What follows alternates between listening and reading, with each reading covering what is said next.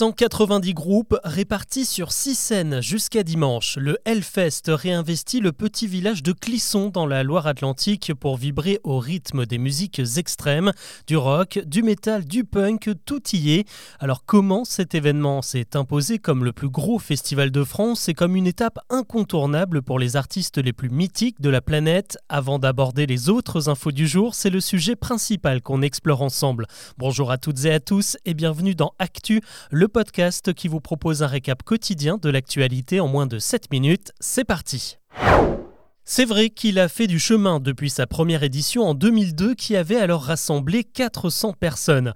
Avant de s'appeler le Hellfest, l'événement rock baptisé Furyfest a dû jouer des pieds et des mains pour trouver sa place dans le paysage des festivals français.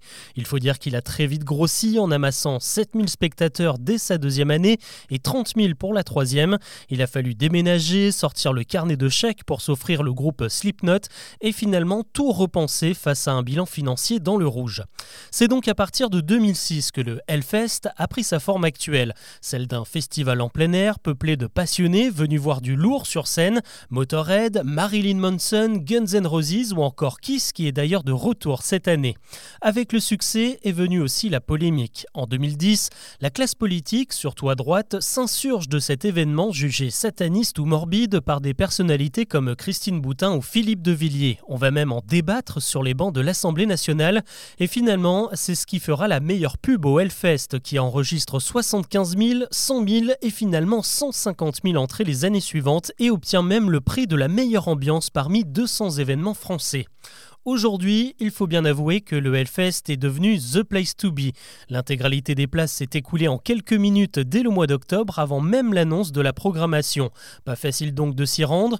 Une fois sur place, on pénètre dans un monde un peu à part. Au Hellfest, presque personne ne filme avec son portable. On ne tape pas non plus des mains intuitivement comme dans d'autres festivals. Il y a aussi des looks qu'on ne voit nulle part ailleurs.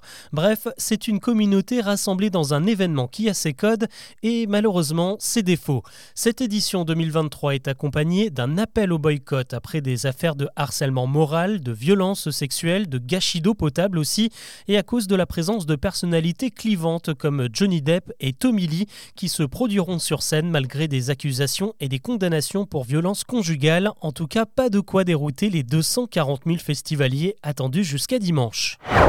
L'actu aujourd'hui, c'est aussi le service national universel au cœur des discussions. Les syndicats de profs se sont rendus au ministère de l'Éducation ce jeudi matin pour parler de l'évolution du dispositif qui concerne trente-deux mille jeunes volontaires pour un stage de citoyenneté. De son côté, le gouvernement aimerait le généraliser. Pour le moment, la piste privilégiée serait d'organiser un séjour de douze jours en classe de seconde à la demande des profs principaux qui pourront déposer des candidatures. Problème, ces séjours se feraient donc avec Avec les camarades, on perdrait donc l'idée d'un brassage culturel et social comme c'est le cas aujourd'hui. Les enseignants s'inquiètent aussi de la perte de jours de cours alors qu'ils estiment déjà manquer de temps pour suivre les programmes. Une décision doit être prise avec les syndicats et les recteurs. Elle est attendue au plus tard à la rentrée. Les Marseillais privés de baignade, la municipalité vient d'interdire l'accès à une quinzaine de plages situées autour de la ville jusqu'à nouvel ordre. La faute à un risque sanitaire, les orages des derniers jours ont amené des eaux potentiellement porteuses de bactéries sur les côtes. Un contrôle de la qualité de l'eau sera réalisé chaque matin et les plages rouvriront dès que la situation se sera améliorée. Pendant ce temps, à Paris, les touristes, eux, ont le champ libre et c'est une bonne nouvelle pour la capitale qui annonce qu'elle a enfin retrouvé son niveau de fréquentation d'avant Covid ou quasiment. trente-sept millions de touristes devraient passer voir la Tour Eiffel cette année. Ils étaient trente-huit millions en deux mille dix-neuf.